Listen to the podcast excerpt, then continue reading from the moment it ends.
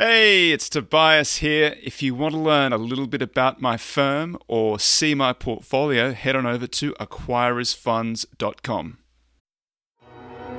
With supply chains becoming more complex, you need to stay on top of the latest logistics developments. So, if you work with logistics, you need the Beyond the Box podcast from Maersk. It's the easy way to keep up to date with everything from digital disruption in logistics to the need for supply chain resilience in today's market.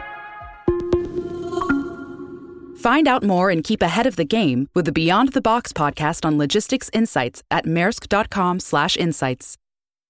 Hi, I'm Tobias Carlisle. This is the Acquirers Podcast. My special guest today is Andrew Walker of Rangeley Capital. He runs the Special Ops Fund there. We're going to talk about SPACs. We're going to talk about Dropbox. We're going to talk about how you find companies transitioning from small, micro, special situations into compounders where he sees Match, where he sees IAC, where he sees Angie's List right after this. Tobias Carlisle is the founder and principal of Acquirers Funds. For regulatory reasons, he will not discuss any of the Acquirers Funds on this podcast. All opinions expressed by podcast participants are solely their own and do not reflect the opinions of Acquirers Funds or affiliates. For more information, visit acquirersfunds.com. So what's your background, Andrew? Okay. Uh, so my background, uh, you know, I I graduated and went and worked for a lot of the traditional kind of finance and uh, consulting firms. And about five years ago, I was uh, thinking about moving, continuing kind of on that ladder, moving up in the big uh, in the finance world with a bigger firm. And, you know, I loved it there. I've got, I know a lot of people like to hate on uh, private equity firms and all this, but I found the people there were fantastic. They were sharp. They were nice. I, I loved working there. I, have got nothing but praise to say about them. Um, so I was thinking about staying there. And uh, about five years ago, I was like, well, you know, I was 27 and single at the time. I was like, if I'm ever going to go do something a little more entrepreneurial where I can kind of, you know, call my own shots and go on a podcast when I want to and, and, all this sort of stuff and hustle, like hustle a little bit more. Not that I wasn't working hard, but just like kind of start something and grow with my own hands. Now's probably the time. So uh, about five years ago, I, I talked to Chris Demuth and uh, his partners at Rangeley Capital for a while. And uh, about five years ago, I, I, made the switch and went over to Rangeley and launched my own fund. And uh, from that, you know, I run my own fund. I work with Chris, and uh, we we've got a lot of I don't want to call them side hustles because they all like kind of work together. But you know, I've got all the public facing stuff. Yet another value blog, yet another value podcast, all this type of stuff that have come out of that as well. How did you meet Chris? So I was uh, I was really about when I was in college. I was writing a uh, very small time website called Whopper Investments. Um, and it was mainly focused on real deep value stuff, stuff that I, I think you probably know pretty well. Uh, you know, micro caps, net nets, all that type of stuff. And we actually uh, overlapped on a couple of different investments, but the the the coolest one was there was this one investment. It was a hundred million dollar uh, cable channel called Out. I think it was Outdoor Networks, and they got a bid to get bought out for eight dollars per share. And a month later, Stanley Kroenke, who he's married into the Walmart fortune, he owns the uh, the Colorado Avalanche and the I think he owns the uh, the Denver Broncos. I think he's the owner of the Denver Broncos. But anyway, he's like a multi multi billionaire. And he came in and he said, "Hey, I will pay eight dollars and eighty cents per share for this uh, for this cable channel."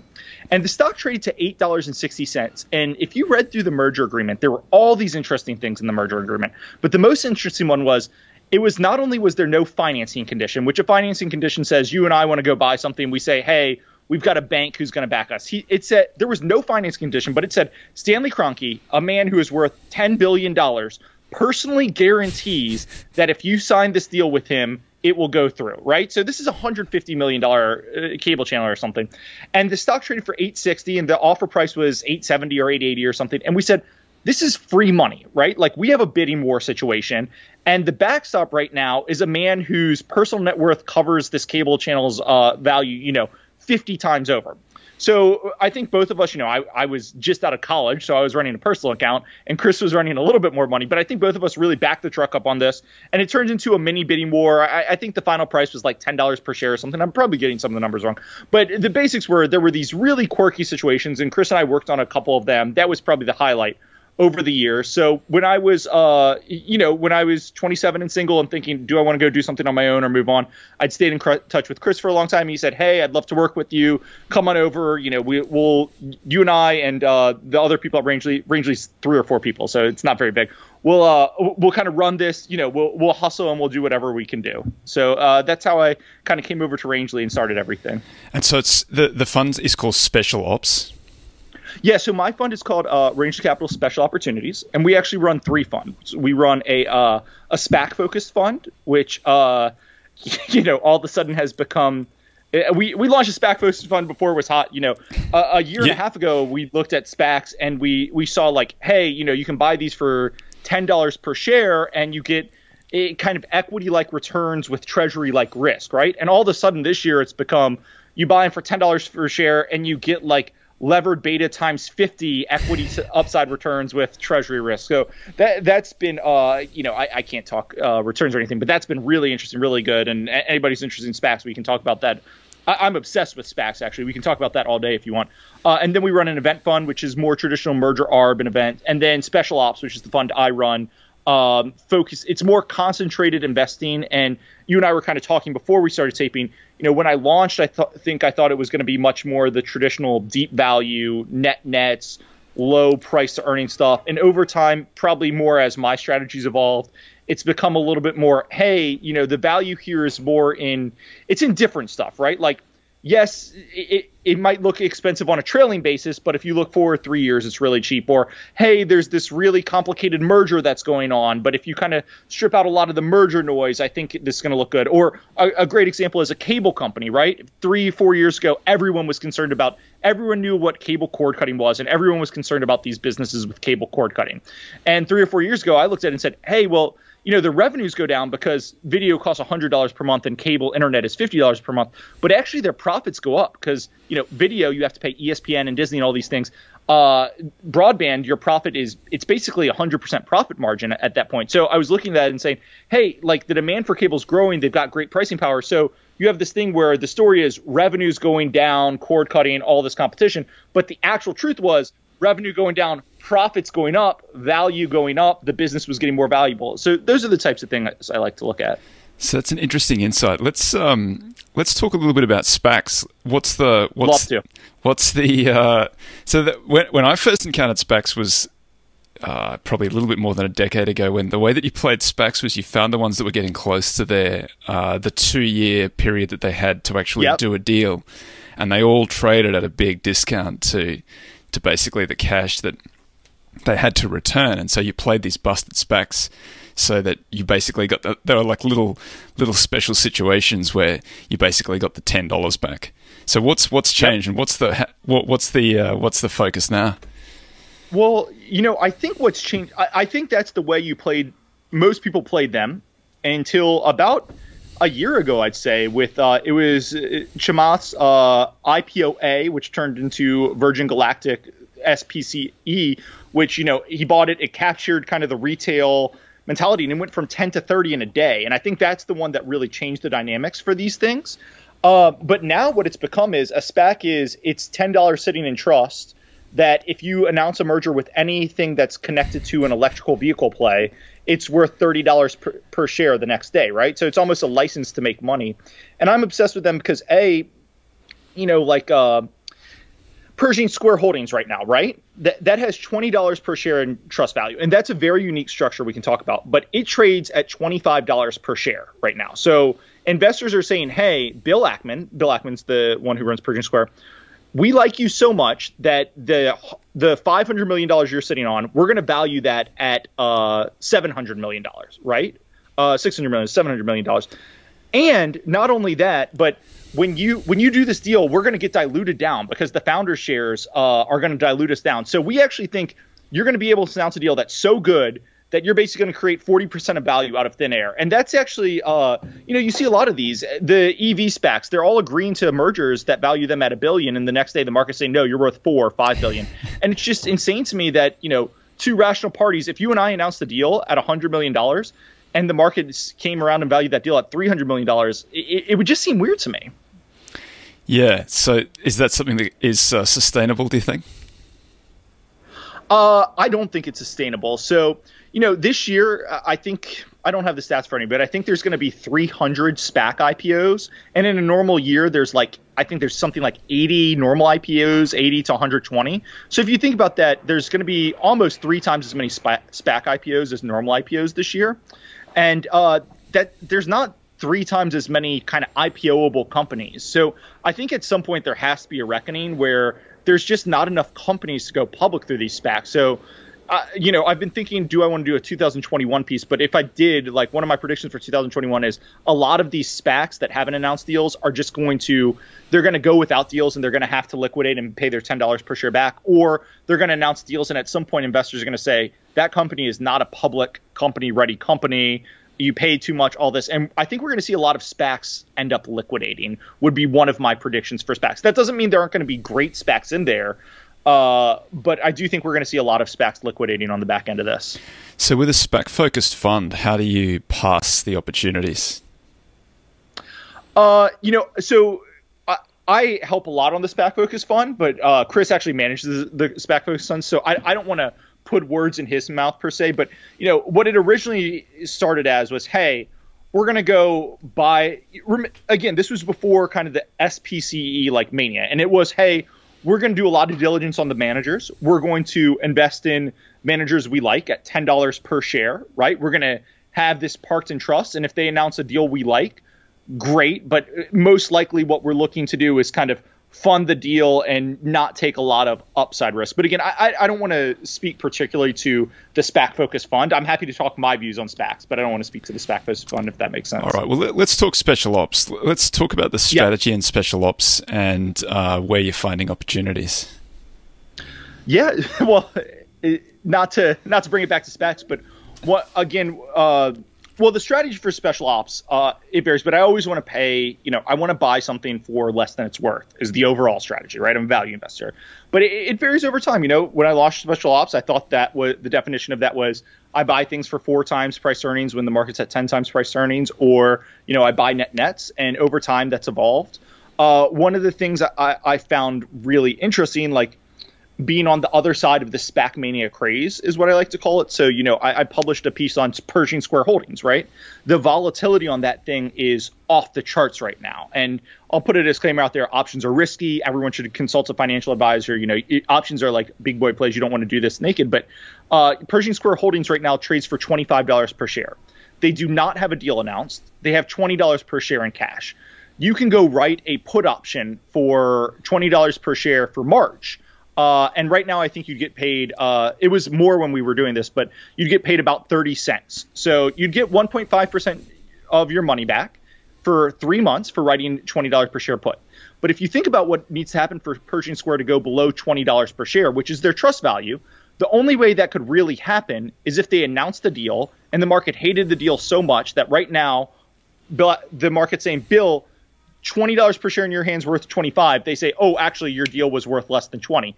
Not only that, but you'd have the option to redeem your shares for twenty dollars per share, right? So the only way that it could go below that is if they could close a deal before that uh, before that option expired. And if you look at the history of SPACs, it takes about 90 days from deal announced to deal close. So this, I don't. Again, options are risky. I don't ever want to say free money, but it, it looks kind of like free money because there's just there's no way that this that they could announce a deal and close it before these options expire, right? So you write the put. If it goes below 20, you'll have the shares put to you, but then you'll just redeem them into any Bill Ackman deal. And there's a lot of different ways to kind of play the SPAC mania, and I think it's because SPACs have done so well. The implied volatility on the SPACs, it's it's higher than Tesla, it's higher than Moderna, you know, it's higher than Moderna, which just had a COVID vaccine approved, and nobody knows what the financials of rolling out a COVID vaccine is, or how many doses they're going to be, or how many vaccine manufacturers they're going to be. But the volatility on these SPACs is higher than that, and this is for cash shells, right? And that's just something that fascinates me to no end.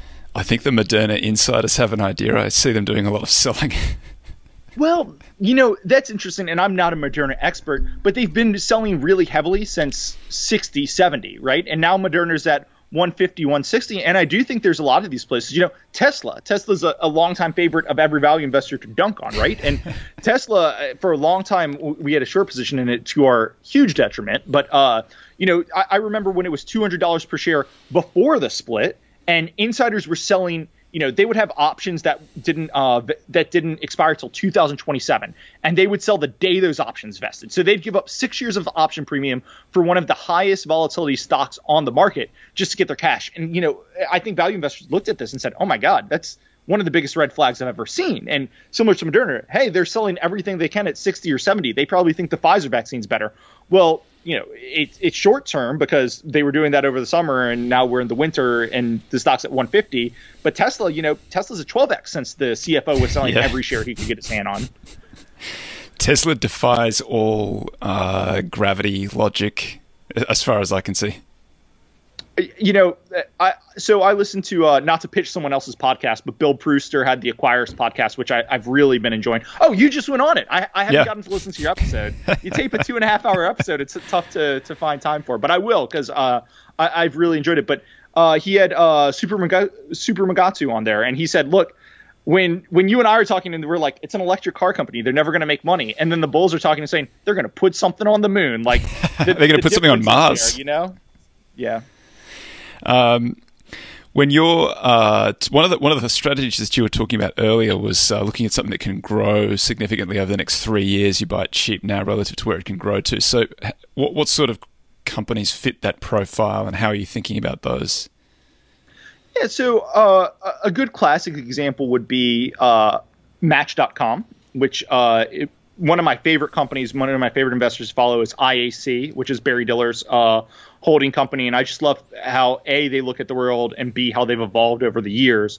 Uh, but you know, about three years ago, I got really into Match.com, and this is one of the ones that really kind of opened my eyes as an investor, I would say. And uh, Match.com shares were at about eighteen dollars per share at the time, and I had just met my no, I yeah, I had just met my soon-to-be wife online. And, you know, we met on a, a, Tinder competitor, but all my friends were on Tinder and everyone was on Tinder. And there was this big debate. You know, people would say, oh, Match trades at 30 times EBITDA. How are they ever going to justify this valuation?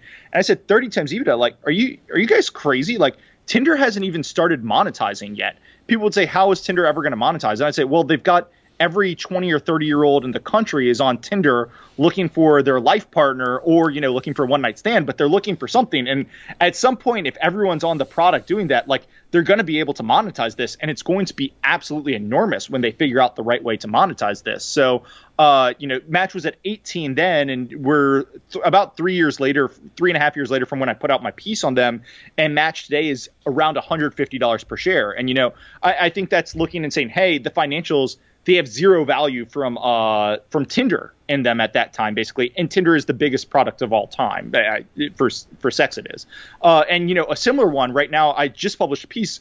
You know, history rhymes. Uh, Angie's List, which Home Advisor's Angie, which is Angie's List, Home Advisor, handy if you've ever used them. They're trying to build out the local marketplace for home services, right? And this morning, Facebook announced that, or the information had an article that said Facebook is looking into moving into this uh, this product category, and Angie stock kind of opened down 10%. And I said history rhymes because two and a half years ago, Facebook announced they were moving into online dating, and Match's stock fell 20%. And here we are three years later, nobody uses Facebook dating, and Match's stock is a 5x since then. And you know, with Angie's List, I think history kind of rhymes because Facebook wants to move in there. I think they've got a lot of uh, local market network effects, similar, similar, but it, you know, it rhymes. It's not the same, but it's similar to what Match had in local dating. I think Angie's too far ahead for Facebook to really make the moves that they would need to make to beat them. And uh, you know, I think Match was a 5x over two and a half years, and it, that's a really good outcome. But I think Angie could be a 5x over the next three to five years because of that. Yeah, that's interesting. I saw uh, Rishi Gosalia had a comment uh, either under your tweet or under another one where he said that if it's not in the top five priorities for a trillion dollar company, it's it just doesn't get. It, it's like a poorly funded startup, and so he didn't think it was going to yeah. be much of a competitor. No, I, I think that's great. You know, for years everyone's been saying Netflix is dead, dead in the water, right? Apple is going to roll out Apple TV and it's going to be free and everybody's going to cancel their Netflix subscription. Amazon's going to put Amazon Prime TV in there and it's going to and everybody's going to cancel the Netflix subscription because they already have Prime. Why would they pay for Netflix? And the answer is Netflix is fanatical about one thing, that's video. They have I actually like some some shows on other services better, but they've got the the best service, you know, like little things like if you watch Disney Plus, uh if you watch an episode, uh, at the end, the credits pop up. And you have to watch all the way through to the end of the credits for it to go to the next show if you're on Disney Plus.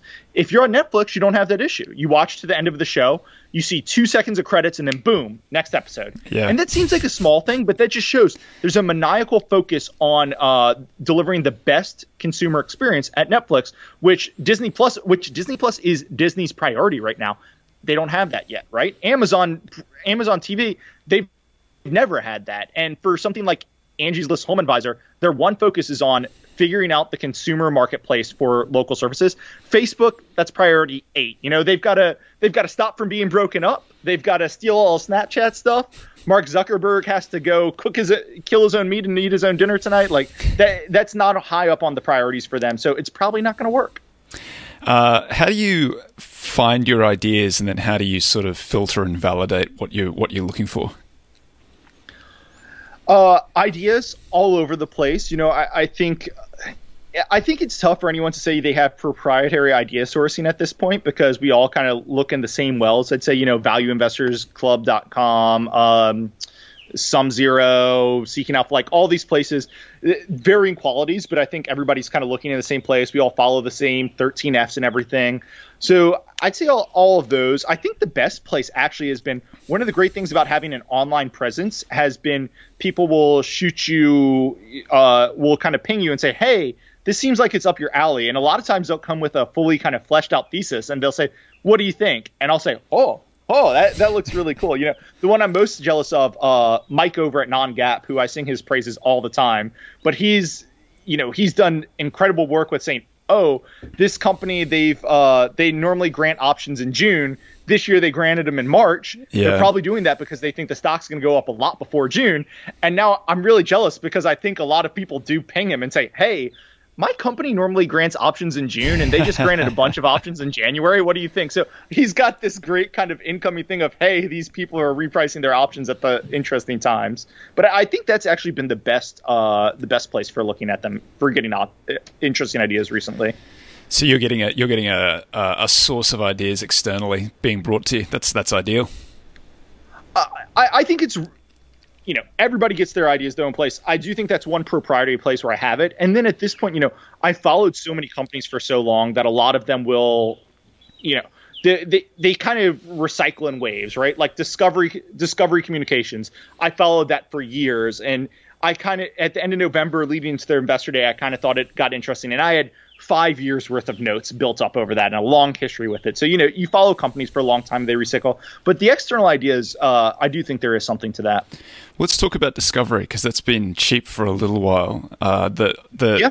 the the bear case on it is that it's the um, the programming that people don't necessarily seek out. It's sort of programming that you put on in the back in the background while you're doing something else, and you might not necessarily go and pay for it if it's unbundled. But what's the what's mm-hmm. the uh, what's what's your take on it? Uh, look, I, I think they laid out the bear case well. I think the bull case would be, hey, if you if you subscribe to the cable bundle right now, right, the cable bundle is effectively sports news and discovery. And the cable bundle does want to o- offer something for the viewer who doesn't want sports or news. And increasingly, that is discovery, right? And Discovery's argument is hey, you know, half of women who watch TV in America watch us. And if you look at our pricing per hour versus a ESPN or any of these sports things, like we are massively undervalued. And by the way, you know, right now in the cable bundle, you pay two dollars per month for us versus you know ten dollars for just ESPN, and that's two dollars per month for HGTV, Food, uh, Discovery, all these shows. We're going to switch it over at some point to Discovery Plus, and people will pay six dollars per month for Discovery Plus, and you know, so that means as we go from the bundled world to the unbundled world, maybe we lose half of our subs, but we get three x the pricing. So I think that's the bull case. You know, I, I've I've never quite gotten there on the bull case because I, I, do think the bear case has a lot to it. Where, yes, I do think they've got great personalities people seek out, like Guy Fieri, all, all, these things, Chip and Joe, 90 Day Fiance, all this type of stuff. But you know, you do run into, hey, for fifteen dollars per month, I can get Netflix, and Netflix has Planet Earth and all that type of stuff. And for 80% of households, is that enough kind of natural programming versus actually going out and paying six dollars for Discovery. I don't know, but it is very cheap, and I think there's a lot of interesting optionality there. And, and the bull case would be, hey, Discovery is launching Discovery Plus as we speak, and go look at what Disney stock did when they from Disney Plus launched today. If Discovery does that, and by the way, they've got tons of cash flow and all this sort of stuff. I mean, it's it's a ginormous home run. Um, when you're managing the portfolio, so how do you think? How do you size positions when they come in? Do you trim? Do you rebalance? How do you think about diversification? You know, it's always evolving. So the way I've run special ops is generally um, about 20 positions, three to five core positions that are going to be uh, very large. They're going to make up three to five positions are going to make up 60 to 75 percent of the portfolio. So quite concentrated and then the other 15% of the positions which make up let's say 25% you know that's pretty small so those are more eventy type stuff interesting names like these spac type ideas like the pershing square we talked about would kind of fit in there and it varies you know i, I with the cable companies you know a, a couple years ago charter was at 300 and i thought it was I thought it was enormously undervalued. Today, Charter is at 650 i don't i think it's undervalued. I don't think it's as undervalued but you know if you're selling there's tax consequences all that. So it's it's very difficult. And you know selling a, a, cable company where i've got such clear line of sight to their future versus a discovery where you might think there's a lot of upside but there are a lot of more questions on that uh, it's really tough to give a firm answer so yeah but the uh, what, about diversification? Does that does that play into it or you just take the opportunities where you can where you find them? Uh, you know, diversification it, it it's tough. It, again, it evolves over the years because I do think like there were times where my three best ideas were three cable companies, and if I had just gone with those and kind of hashtag never sold, I think I would have outperformed a lot versus what I actually did, which was have one cable company be a ginormous position, it kind of ignore the other two, and diversify into things that I didn't like as much, but that didn't have the same cable company risk. But you know, you can say that now with the benefit of hindsight versus you know, I, I, know a lot of people who two years ago oil was their best idea, and they had three oil companies were their three largest positions, and you know, benefit of hindsight, that was a mistake. So it, it's tough. It, it's always evolving. I, I, wish I had like a real straight, firm answer for you that you and I could write a book about and put it down, and our listeners would walk away. But I, I, really don't. You know, I do think there's a, a lot, especially when you run a more concentrated portfolio. I think there's a lot of art versus science to it, and uh, you know, I'm always trying to improve that art side of it. How's your how's your uh, fund structured? Uh, what do you mean? Is it a limited partnership, or are you um, managed accounts? How, how do you do it? It's a hedge fund. It's a hedge fund. Yeah.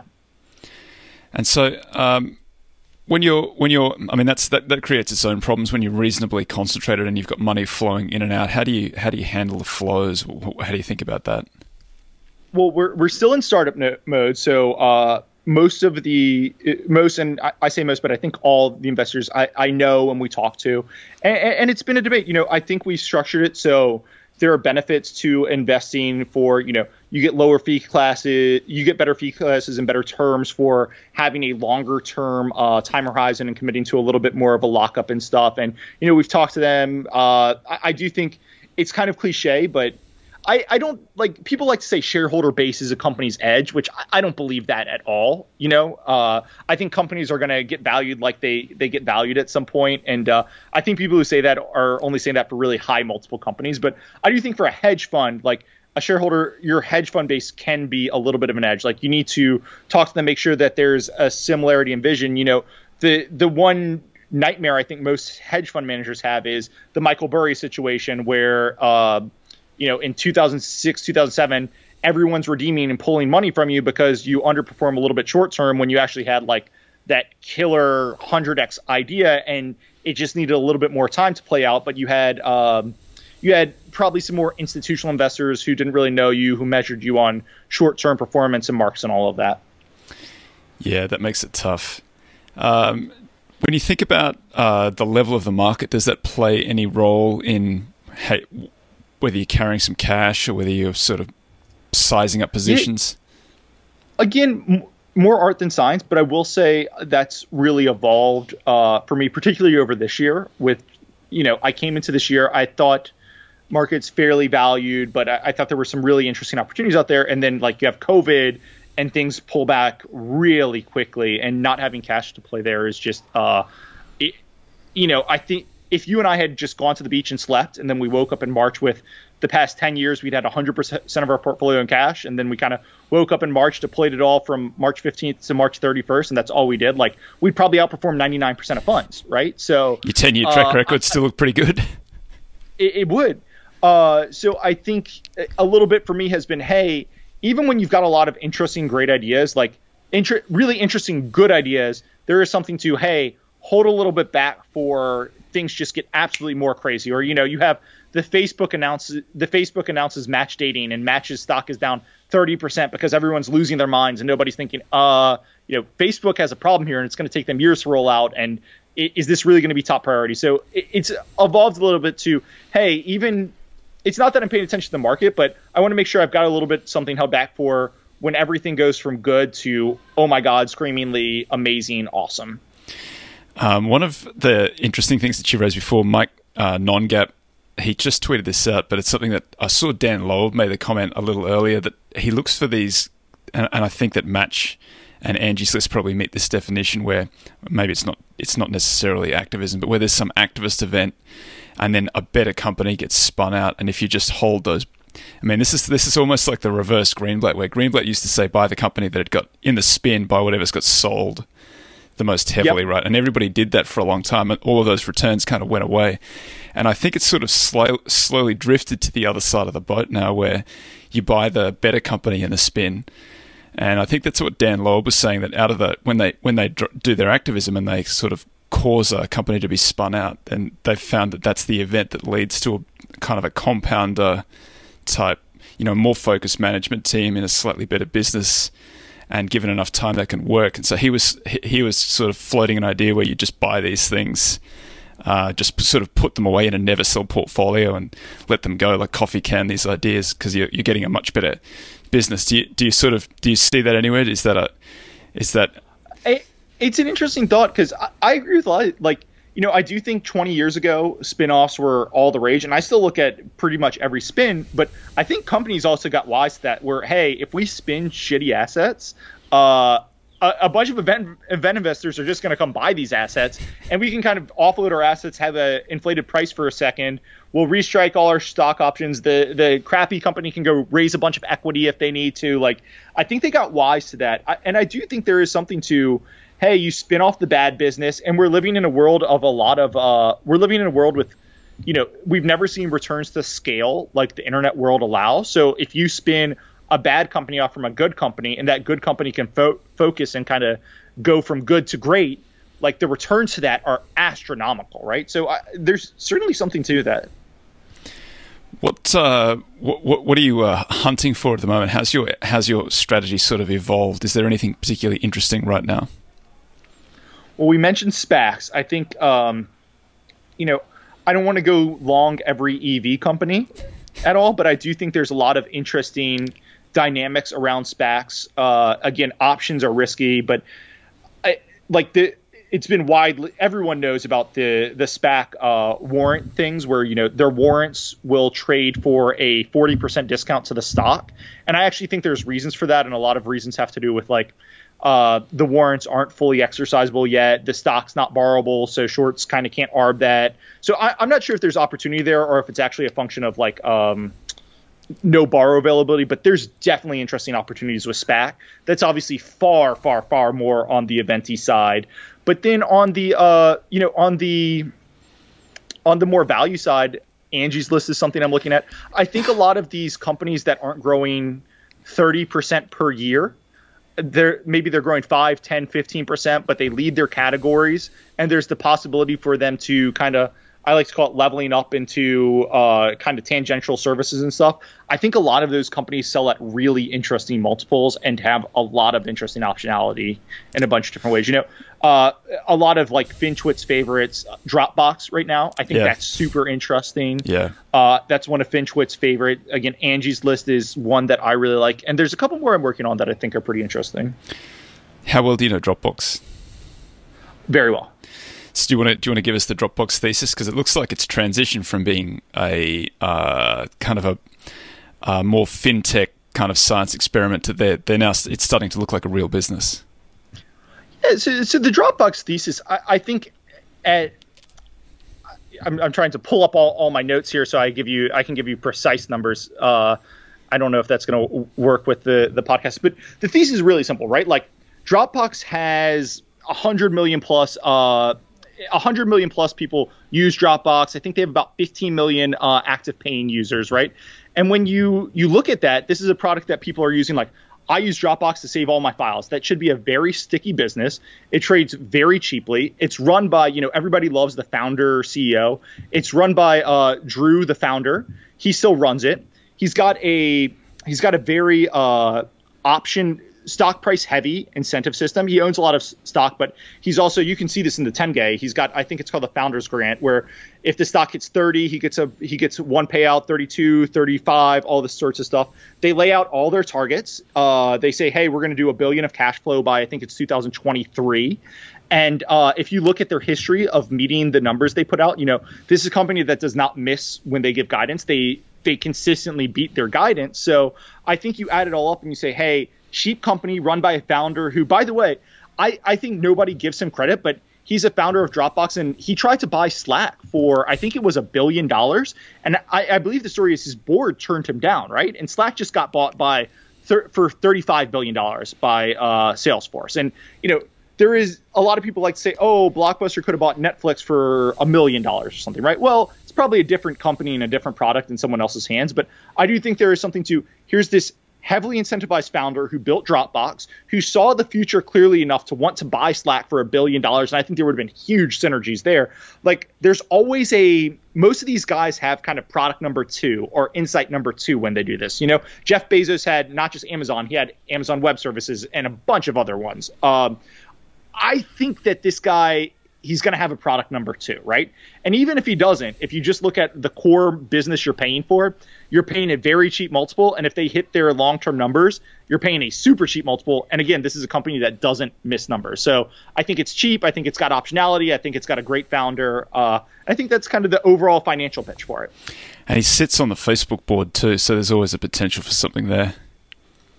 Yeah, you know, I think they're I think you're right, but what would the Facebook Dropbox synergies be? And does Facebook really want to get into another acquisition when they've got the FTC breathing down their back saying, well, "Hey, point. your past acquisitions have done too well. We have to take them back from you." the Instagram acquisition when it was like two guys in a Bloomberg, it was like 15 guys with a money losing product. Look, it's so. So I, I, talked earlier about how Match opened my eyes, and Instagram. I remember. Uh, people hated on them. It was, I think the numbers were 39 employees for a billion dollars, and Facebook paid all stock. And people said, "Are you insane? It's 39 employees, no it's revenue crazy. for a billion yeah. dollars." And, and, that was one of the ones where I looked at it and said, are, "Are you guys crazy? Like this has 30 million active users, and they they just bought this, and the synergies between are going to be huge. Like this seems like a pretty darn good deal if you look at the optionality." And uh, so that's a different story. But yeah, you know, for Dropbox, I do think there are companies that could acquire them. You know, who thought Salesforce was going to buy Slack? I, I, don't think a lot of people thought that was going to happen, and they paid a very nice premium for that business. I don't think Dropbox fits quite as neatly into any company's uh, portfolio, but there's a lot of people who've Dropbox downloaded. They've got a lot of credit cards on file. You know, I I think there's a lot of different things that Dropbox could do, either as someone else's acquisition target or for Dropbox going and growing the business. Yeah, I, I, like Dropbox as an opportunity too. I, I also like the um, the idea of finding these guys who've got product number two. I think that's a good approach.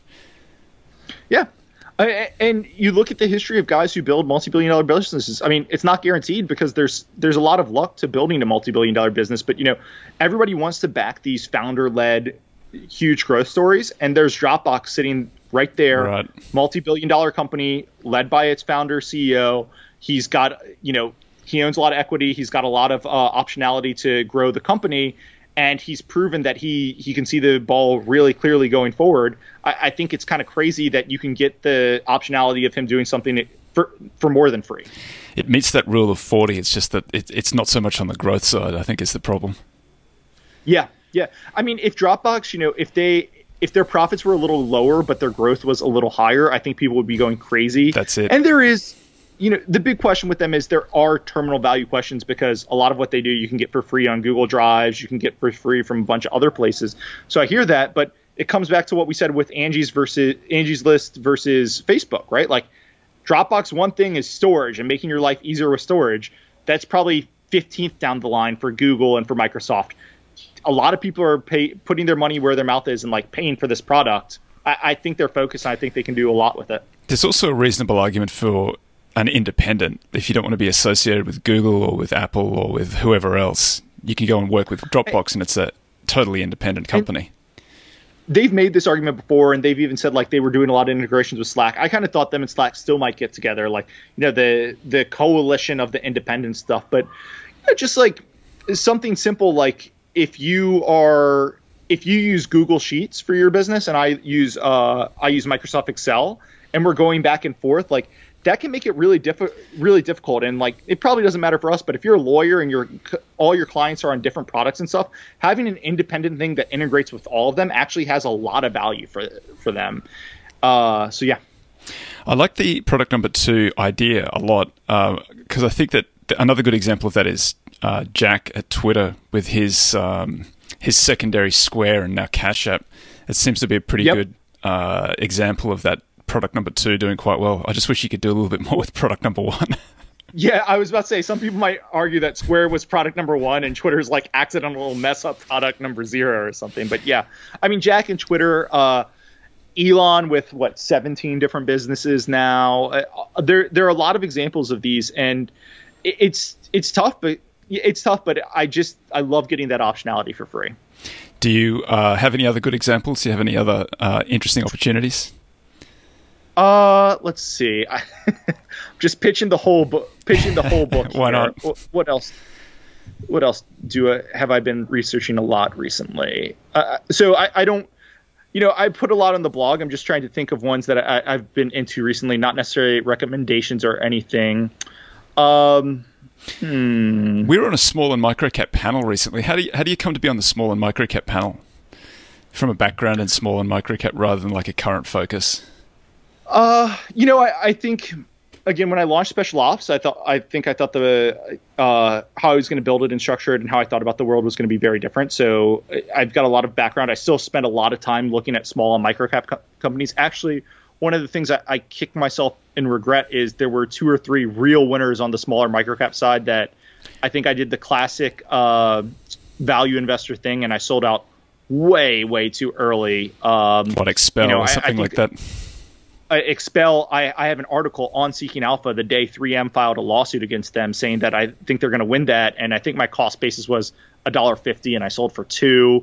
InfuSystem was one where i had a huge position in it and uh, I, I, think that trades for 15 and you know you know it, it, again it's one of those things i'm trying to evolve and learn from but a, a lot of these times when you find a good company and they you know, if you're a value investor and they trade from eight times earnings to 12 times earnings, a lot of times you say that's enough. But if it's a good company and you've really built conviction and you understand it, you can say, oh, it's 12 times trailing earnings, but it's two times what I think their two years ahead earnings are, or it's half times what I think like kind of the strategic optionality to an acquirer is f- five years out. So uh, I, I spent a lot of time looking at microcap. InfuSystem was a net net, wasn't it?